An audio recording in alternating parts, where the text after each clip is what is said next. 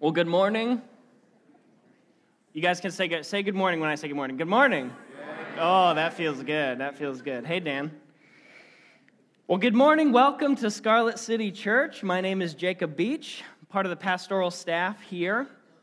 And congratulations to everyone with smartphones for getting here on time. I didn't check the lobby at 10 o'clock, but I wasn't sure if there was any super Christians here who got here an hour early.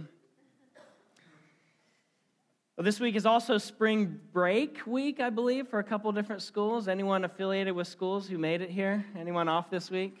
Anyone? Two people? Everyone else is like in Florida. They're like, they're out.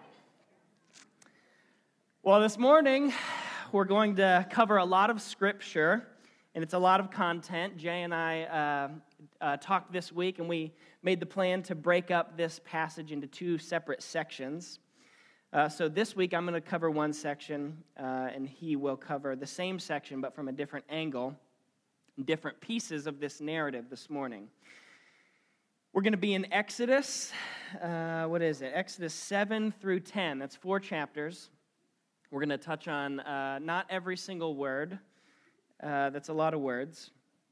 But to refresh us, let me give us a quick introduction of sort of where we've been uh, so far in Exodus. The focus of the book of Exodus is the Lord, is Yahweh, okay? Yahweh is the Hebrew name uh, of God used in the Bible. If you ever notice in your Bible, if you're ever reading in there and you see uh, you see the word Lord, and it's, it's got a capital L, and then the ORD is also capitalized, but it's like smaller. It's like lowercase, uppercase. Do you get what I'm talking about? Anyone seen that before?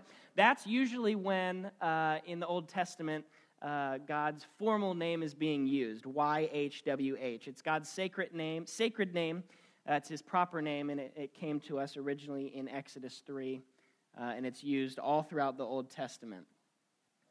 And, and Exodus is about God. We mentioned that. And in our rather large passage today, we're going to look at the plagues. We're going to look at the plague narrative, the time when God is doing some uh, pretty glorious, pretty miraculous uh, acts God is poised to show his might. He's, he's poised to reveal himself and his character to his people. He's going to reveal himself to the Egyptians uh, who've enslaved God's people, and he's going to reveal himself to uh, the entire world.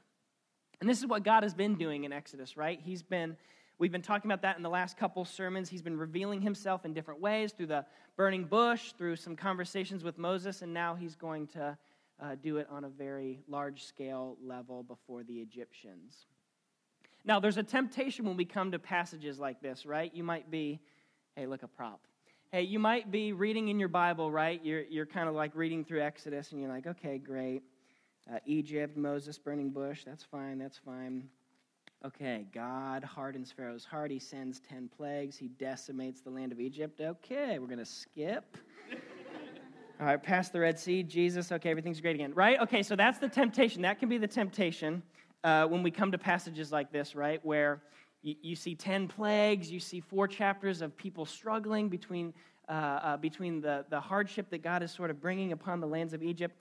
And, and that temptation, I want us to sort of resist that today. I want us to, to engage with some of these hard uh, passages. I think if our fundamental understanding about God, which comes through His Word, if that understanding is that this life is all about us, or that God exists to make me feel good, uh, or that all of creation sort of revolves around me, then I think we're all going to be in a bit of trouble when hard times come. Hard passages like this, like these four chapters we're going to look at today, they, they raise some difficult questions and issues, but I think by leaning into them, they help us when we ourselves go through hard seasons of life. So that's why we're spending two weeks in, this, in these four chapters. Here at Scarlet City, we believe that uh, God is about the proclamation and demonstration of his own glory, and he is always for the good of his people. Sometimes that can be hard to see or it can be hard to understand in the context of certain stories and passages of the Bible, but especially when we talk about God's sovereignty, God's plan.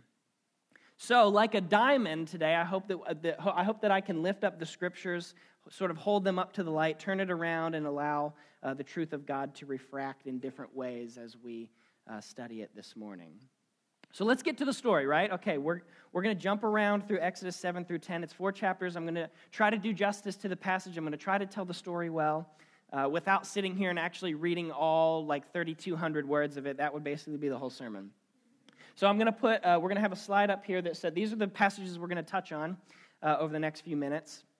I want to try to give an over, overview of what we see. Okay, we good? We're locked in? We're ready? All right, so when we last left, when we last left the story, uh, it was Pharaoh last week, the leader of Egypt, imposing some harsh work conditions on the enslaved uh, Israelites, the Hebrew people.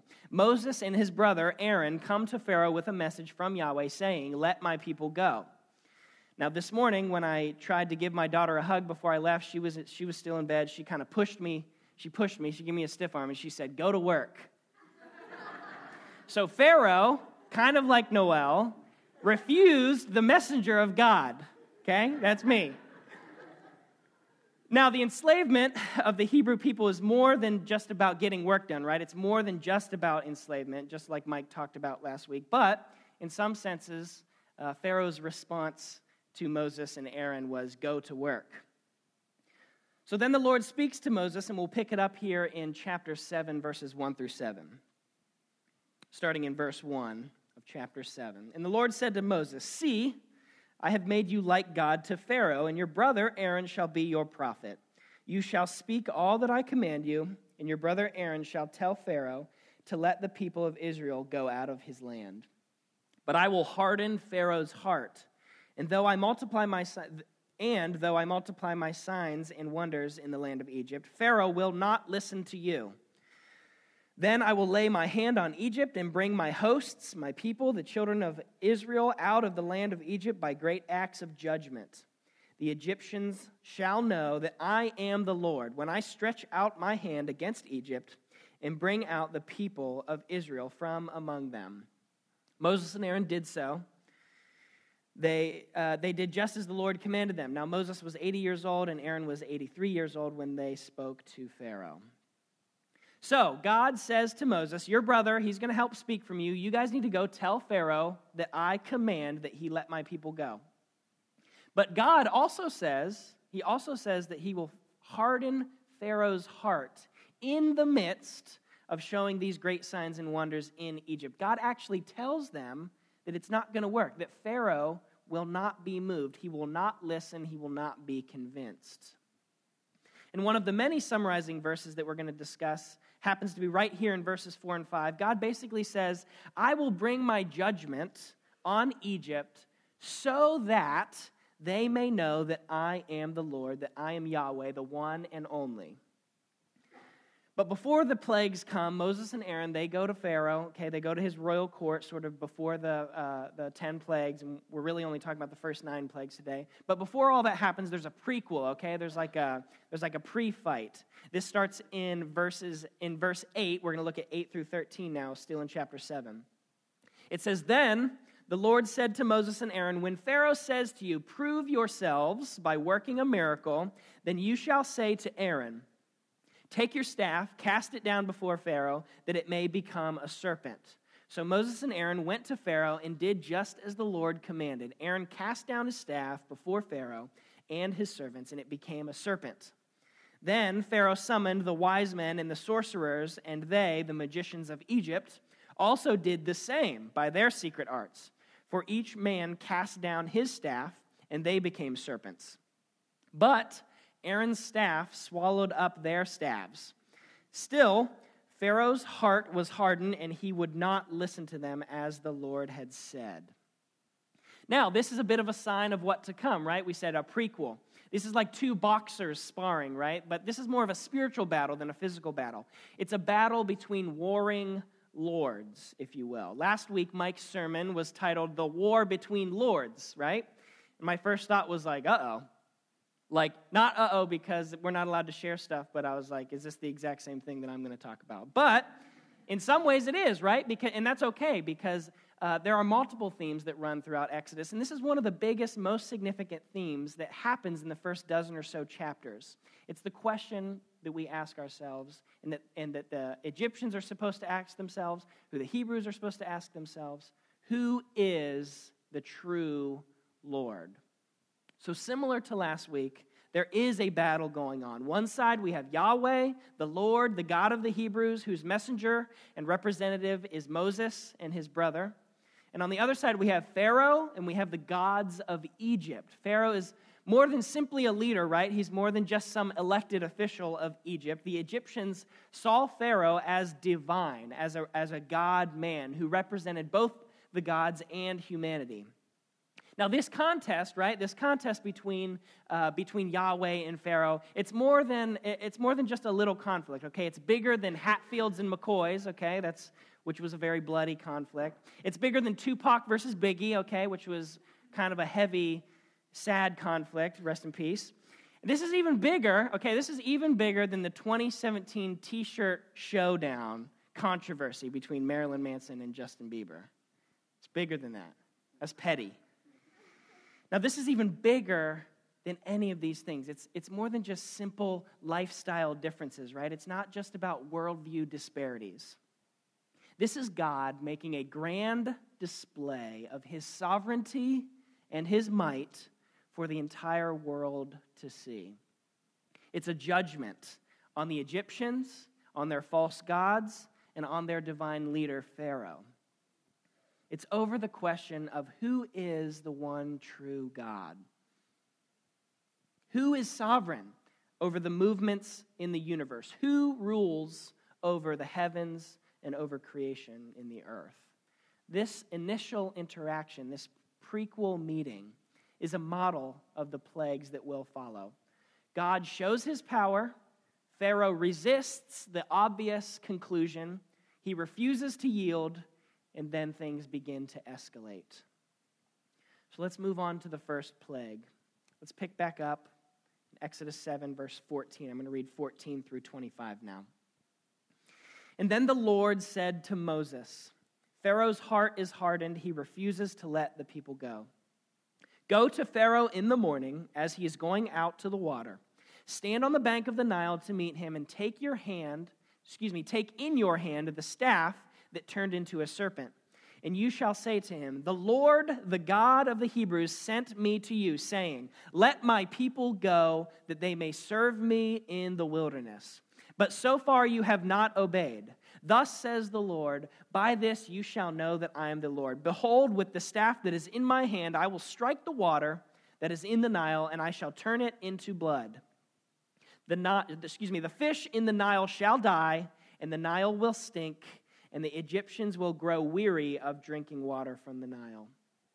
And the Lord said to Moses, Say to Aaron, Take your staff and stretch out your hand over the waters of Egypt, over the rivers, their canals, and their ponds, and their pools of water, so that they may become blood. And there shall be blood throughout all the land of Egypt, even in vessels of wood and in vessels of stone. Continuing in verse 20 Moses and Aaron did as the Lord commanded. In the sight of Pharaoh and in the sight of his servants, he lifted up the staff and struck the water in the Nile, and in the water, and all the water in the Nile turned into blood, and the fish of the Nile died, and the Nile stank, so that the Egyptians could not drink water from the Nile. There was blood throughout all the land of Egypt. But the magicians of Egypt did the same by their secret arts. So Pharaoh's heart remained hardened, and he would not listen to them, and the Lord, as the Lord had said. Pharaoh turned and went into his house, and he did not even and did and did not even take this to heart.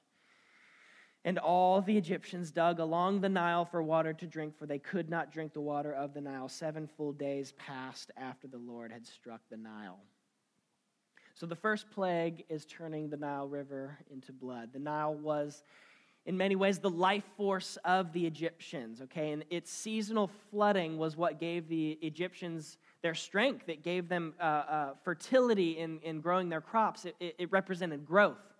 And the Nile in Egyptian, uh, uh, uh, in the Egyptian religion, the Nile was personified by a god. Okay, it was personified by the god Hapi, H A P I. Now, in turning the river to blood, God not only, not only does he create an inconvenience, a, a, a, significant inconvenience for the Egyptians, but he is also directly making an attack on Hapi's dominion. Hapi's ability to supply the Egyptians uh, with their needs, with their fertility, with, uh, uh, with, with what they needed to be strong. And in some ways, this does not make Happy very happy, right? puns. So the plague is working on multiple levels, okay? It's, it's a judgment on Pharaoh. It's a judgment on the Egyptians' disobedience to let God's people go. It's an attack on their God that they attribute fertility and sustenance to, showing uh, that sustenance. Uh, the, the plague shows that sustenance only comes from the Lord, right? It comes from Yahweh. It's a display of God's power, it's a display of his control over creation that Pharaoh's magicians are only able to match on a small scale. And Pharaoh refuses to back down. His heart remains hardened. So it's on to the next plague. The second plague is frogs. Okay, Aaron puts his staff in the Nile, and swarms and swarms of frogs come up to it. Frogs are everywhere, okay? Frogs in your shoes, frogs in your bed, frogs in your toilet, frogs in your coffee pot, frogs everywhere. And this, too, the magicians, excuse me, in some ways, the magicians are able to, to, to match this as well, right? They're like, look, we can make frogs come out of the river too. But that doesn't really help anything, right? That doesn't prove much other than increasing the amount of frogs that are in the land of Egypt. So when we pick up, let's pick it up here in, in uh, chapter 8, verse 8. And I'll read 8 verses, uh, excuse me, I'll read 8, 8 through 10. It says, Then Pharaoh called Moses and Aaron and, and said, Plead with the Lord to take away the frogs from me and from my people, and I will let your, I will let the people go sacrifice to the Lord. And Moses said to Pharaoh, Be pleased to command me when I am to plead for you and for your servants and for your people, that the frogs be cut off from you and your houses and be left only in the Nile. And he said, Tomorrow. And Moses said, Be it as you say, so that you may know that there is no one like the Lord our God so we see again the purpose of this plague so far is that they may know that there is no one like the Lord our God. There was to be no trusting in, for example, the god Heket, okay? This is a goddess who believed, um, to, who was believed to breathe life into the Egyptians when they're born, right? Uh, they, they sort of come off this, this um, what is it? It's like, um, a potter's wheel in a way, right? And then Heket takes them, breathes life into them, and then they're born into the world. And this Heket was personified with the head of a frog, which, by the way, if I'm mispronouncing these and anyone is like an Egyptian expert, just let me be. H E Q E T, Heket. I'm going with Heket. So this Heket, right? Okay, this Heket is personified by the head of a frog, okay? So therefore, frogs were sort of seen as her blessings of fruitfulness and of life. God multiplied the frogs so aggressively that they were seen as a curse as opposed to a blessing.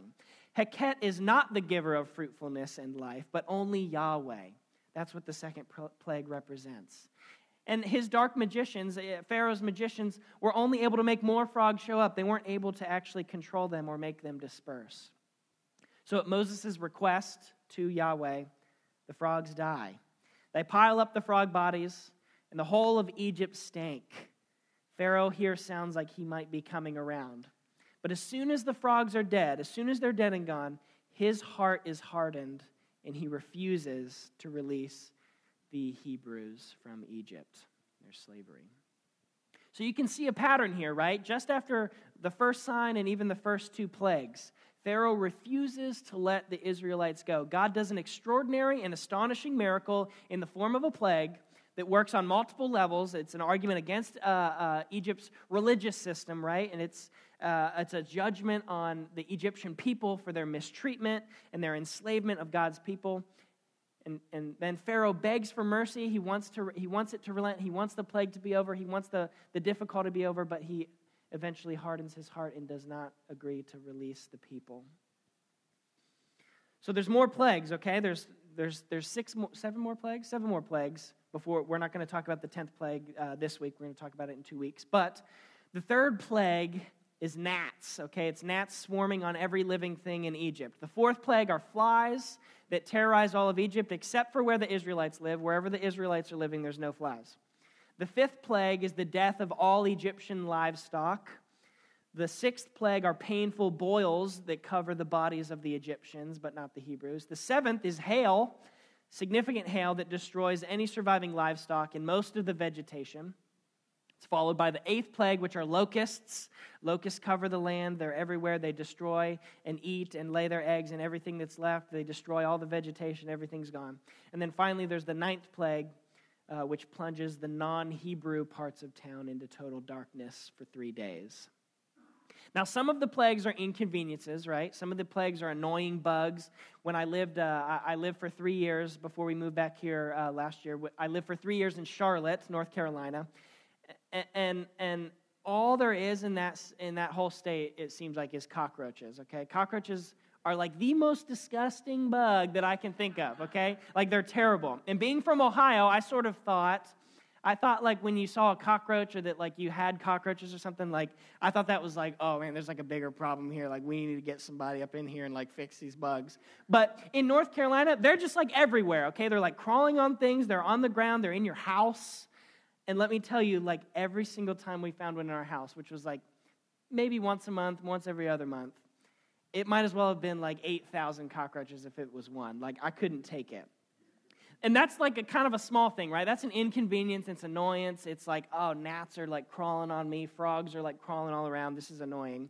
But then others are very serious, significantly more serious than that. Livestock, livestock and crops being completely decimated, right? Hail destroying buildings and crops, injuring people. It sort of sounds like the like thunder snow thing that was happening in, in uh, uh, New England this weekend, right? Thunder snow. And then darkness covering the land. Imagine losing power, okay? When we lose power, it's more of an annoyance to us, right? Because we have phones, we've got flashlights. Uh, but like, imagine being in Egypt thousands of years ago and you have nothing no iPhone flashlight, no uh, uh, normal flashlight. Do people still have. People still have those? I do. I've got like a mag light. It's more of like a baseball bat, I feel like you can. Okay, but anyway, You've got nothing in Egypt, right? It's just darkness covering everything. You go outside, you stay inside, it doesn't matter. There's fear. You couldn't go anywhere because it was completely pitch, pitch black. And in these plagues, God is unleashing his creative forces. He's unleashing everything that he has to portray to the enemies of God's people and against their false gods, like those that we mentioned uh, before. But then there's others as well, right? Like Apis and Ptah, those, are, those uh, are gods who ruled over the livestock and over living things. They were personified as having heads like calves and bulls. And then, of course, there's Amon Ra, which is like the biggest Egyptian god, the sun god, uh, whom God is shaming with the ninth plague. All of these plagues are ultimately against Pharaoh himself. They're against the religious system that Egypt has. God is using weapons that only He has. He's making moves that only He can make to reveal that He alone is God, not Pharaoh, not the Egyptian gods, not Ra, not anyone but Himself. And like I mentioned before, I'll leave the final plague uh, in the Passover story to talk about in two weeks. Okay, so we made it, right? We made it through the plagues, we made it through the story let's talk a little bit about the significance of this story. And I'm only going to talk about a few angles about it. I know that uh, I mentioned this already, but next week Jay is going to be talking specifically uh, about Pharaoh's hardened heart and some of the reactions uh, to God's sovereignty and even some of our own reactions to the ideas of God being sovereign. But uh, for us, let's continue to focus on the plagues themselves. The purpose of these plagues was to show the Israelites and Pharaoh and the Egyptians and everyone that there was no other God than him. Let's put up the slide of the next one. There you go. So, in each of these verses, you can look at them if you want, but I'm not going to read them. It's the same message coming from God. God is consistently putting forward, in the midst of the plagues, in the midst of the story, in the midst of different things happening, He's consistently putting forward the same message, the same theme and that is that you will know. You will know. It depends. The you sometimes changes, right? Sometimes it's Pharaoh, sometimes it's the Hebrews, sometimes it's the Egyptians, sometimes it's the whole world and the other nations that are looking at Egypt, which was the superpower of the day. All of them are saying, You will, God is saying to them, You will know that I am Yahweh. You will know that I am the one true God. You will know that all in the earth belongs to me, to the Lord.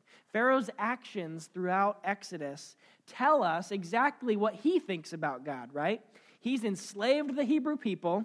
He's mistreated them. He's killed their babies. He's drowned their babies in the Nile River.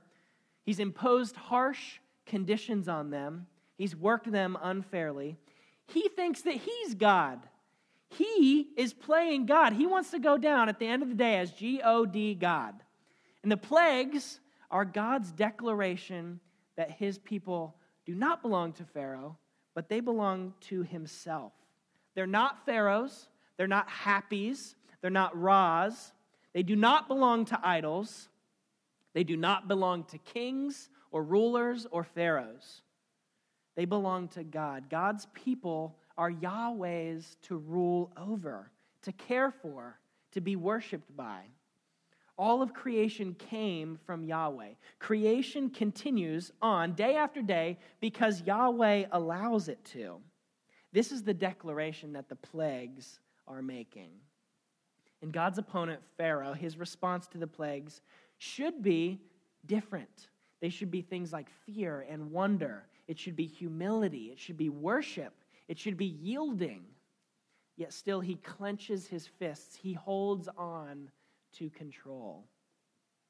And just think about that for a minute. Think about Pharaoh's response. I think it's easy for us to look at this story and to think of ourselves, or, or to even to see ourselves in the story more like Moses, right? Or, or maybe we're God's people, we're, we're God's faithful people who are under the rule of an unfair, unfair and hateful regime. Now, some of that may, of course, be true, and those are very legitimate ways to, to understand the story. We live in a fallen world, right? Where sickness and pain and hurt are all around us. It affects us deeply. And we shouldn't dismiss that. I don't want to dismiss that. But think about specifically Pharaoh's response to God's wonderful acts. Think about his response to God's call to give up, to yield, to change, to worship him. He turns away, he refuses he continues believing in the face of overwhelming evidence that he himself is still God, that he himself is sovereign. Now, I know personally I have to identify with that at least a little bit. I think that I, think that most of us, and I hope I hope a lot of us here can be honest with ourselves uh, about it and say that we often feel the exact same way. We often feel that we are sovereign, that we are in control, that we are God.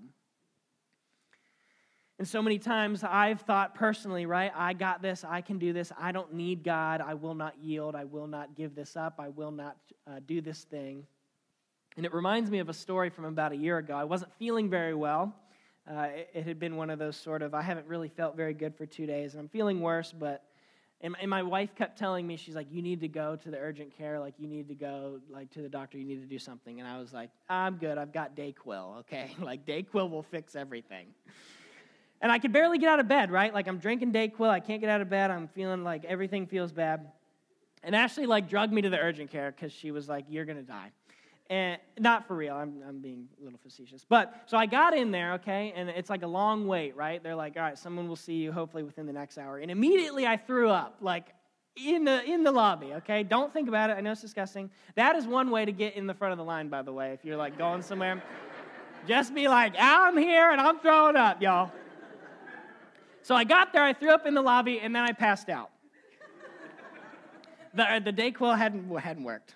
I woke up like 30 minutes later. I had an IV in, and they were like, uh, you know, we took your blood, we like checked you out. You have bronchitis, you have strep throat, and you have the flu. so they gave me like 100 prescriptions, and I got better. I'm okay. But this, okay, so this, that story, right, that's a physical description of what can be true of our spiritual experience, right? It's pride, okay? It's believing that we know best, right? I know better than anyone else, okay? It's a refusal to yield in the midst of overwhelming odds and, and, and God moving in our life, right? We act like Pharaoh. We want to be like Pharaoh. We think that we're in control. We think that we don't need help. We think that we don't need anything but what we can do on our own determination and grit and will and strength. But God calls us to recognize that this world is actually His. That all of creation of His, right, is His, right? That every person, every uh, thing, every dollar, every house, every opportunity, every uh, atom and nucleus and other science things, everything belongs to the Lord, all of it. And just like the plagues, God is willing to stand against every idol that we worship in our lives. Whether that's people pleasing, whether it's finding your worth in a job title or a paycheck, maybe it's worshiping physical attractiveness or trusting in your own knowledge and abilities. God is concerned, Yahweh is concerned with defeating and breaking the things that we hold on to so tightly. His plagues are not merely to, to make the Egyptians miserable, right? He's not just up there uh, like, a, like a kid with a magnifying glass on an ant hill, right? They're all to prove a greater point. God is saying with a loud voice for all the world, can, so that all the world can hear, why worship a river god? Why worship Pharaoh? Why worship Ra? Hapi didn't create you. Ra didn't create you. I created you.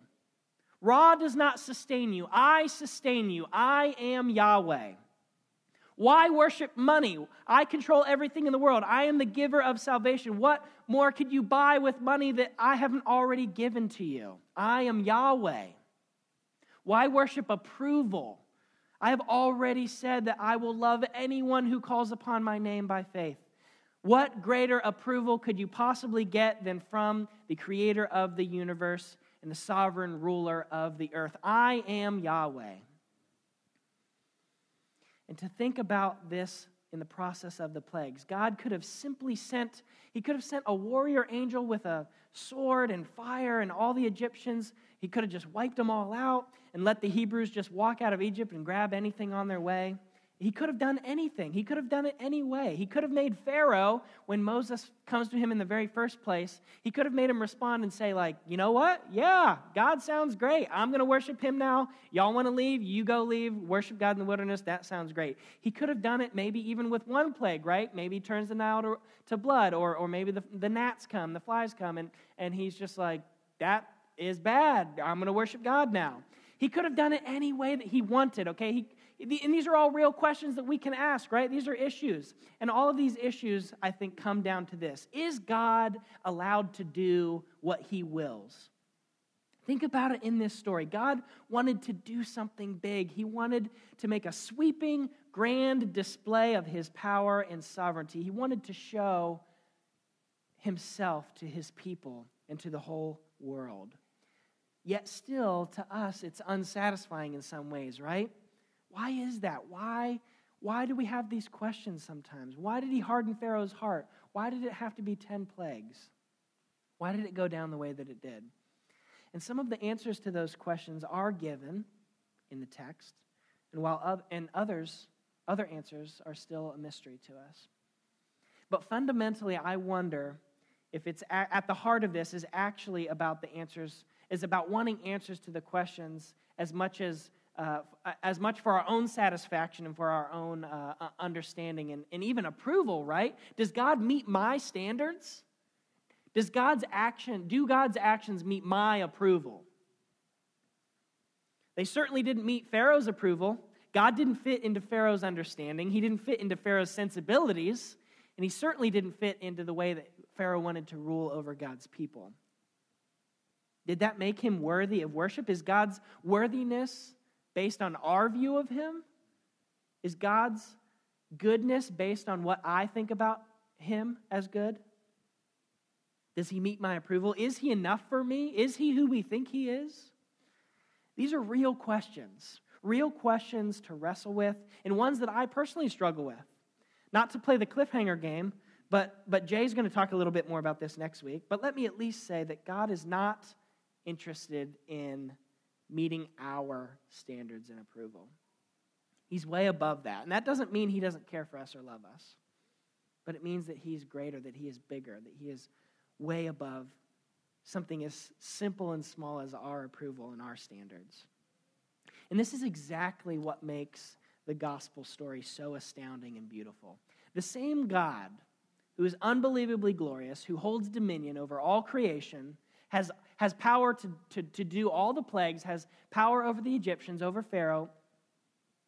He's beyond our understanding, okay? He's transcendent, he's great, he's big. That same God came to us as a human, died for our sins, and offers us salvation, not as a hoop to jump through, but freely by his grace through faith. That's the same guy. That's the same God. That's the same Yahweh. He's both transcendent and immanent. He's powerful and he's gentle. He judges and he forgives. He brings plagues upon his enemies and he rescues his people. That's the same God. That is Yahweh. That is Jesus. Now, before we close up uh, here today, I want to talk about three takeaways. I think they're going to come up here. Three takeaways from this story and from what we're learning about God today, how he reveals himself. The first one the sovereignty of God should lead us to worship. If there's one thing I want to make sure that we say today is that it's that God is good, y'all. He is really, really good. Seeing him as sovereign is a good thing for us. It means that he's in control. It means that he is aiming our lives, he's aiming all of creation at some purpose. And that should lead us to worship. It should lead us to feel safe. To, to, it should lead us to make us uh, feel comfortable in the Lord's presence. We worship God for who he is because he is worthy of our worship.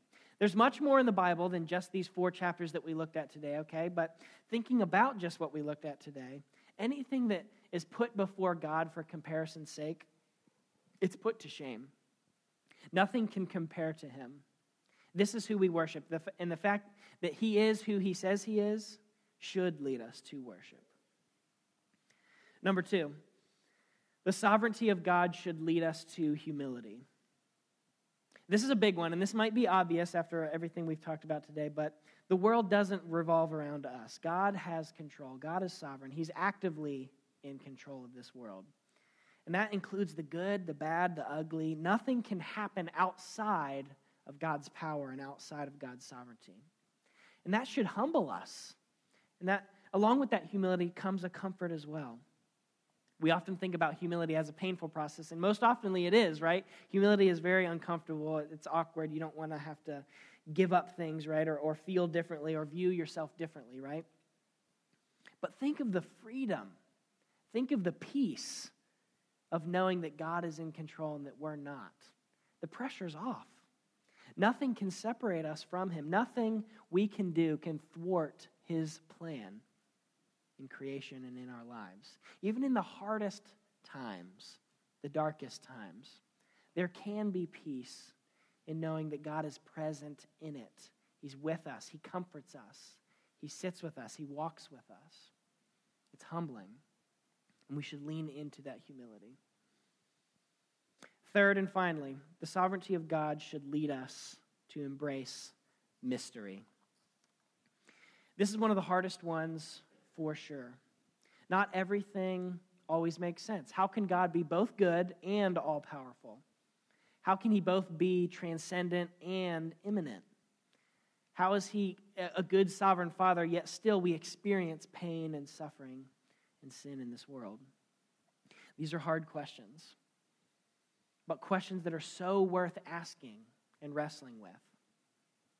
The answers might not always be satisfying. They might not always make us feel uh, complete and full. They might not even meet our standards or our desires. But that is where we embrace mystery. I don't want to worship a God that I have all figured out and he fits into my little box that I can control and that I can uh, know everything about. So I encourage every Christian to embrace mystery. Yes, read your Bible, know your Bible, know about theology, read about stuff. This is all great. This is, this is good stuff to do. Read books. Books are great. Have conversations, talk to people about stuff.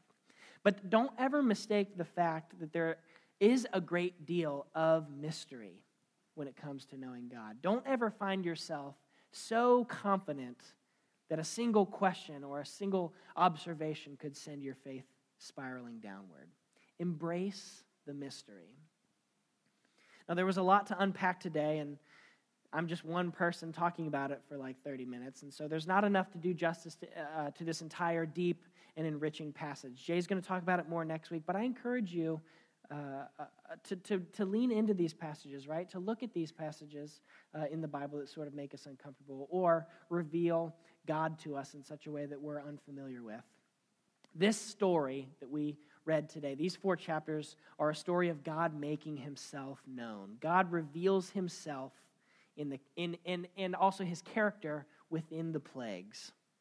And there is intentionality in the story and in the process. The text literally repeats over and over this is how you will know that I am God. In God's story of his people, it continues on. If you're using a physical Bible, you'll realize that we're just in the first, like, tiny percentage of the Bible. There's, there's, there's more time, there's more story, there's more revelation to come. And if we skip ahead to the climax of the Bible, we would see that God revealed himself most clearly to the world through Jesus.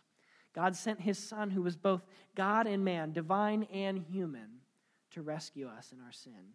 Not unlike the enslaved Israelites in Egypt, God did not sit around waiting for his people to do something for themselves. He made the first move in sending Jesus for us to die in our place, to bridge the gap between a perfect God and an imperfect man. Humanity. If you find yourself listening to this story today and marveling at who God is for the first time, learning about Him, and, and, and even, even a desire to, to meet the real Jesus for the first time, this story will only become more and more significant. If that's you today, if you're spiritually curious, if you're wanting to learn more about faith, I encourage you come find me, come find someone who's been around Scarlet City for a while and inquire, okay? Ask questions. Ask the hard questions. We might not have all the answers, but we can point you in the direction of Jesus because that is the most worthy and essential story to be a part of in this life. Pray with me.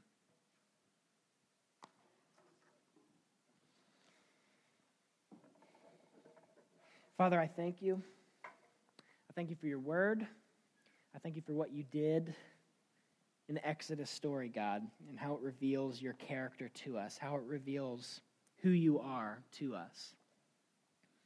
And God, we don't always understand. We don't always know, Lord. And even today, we didn't find all the answers, God. We didn't figure everything out today.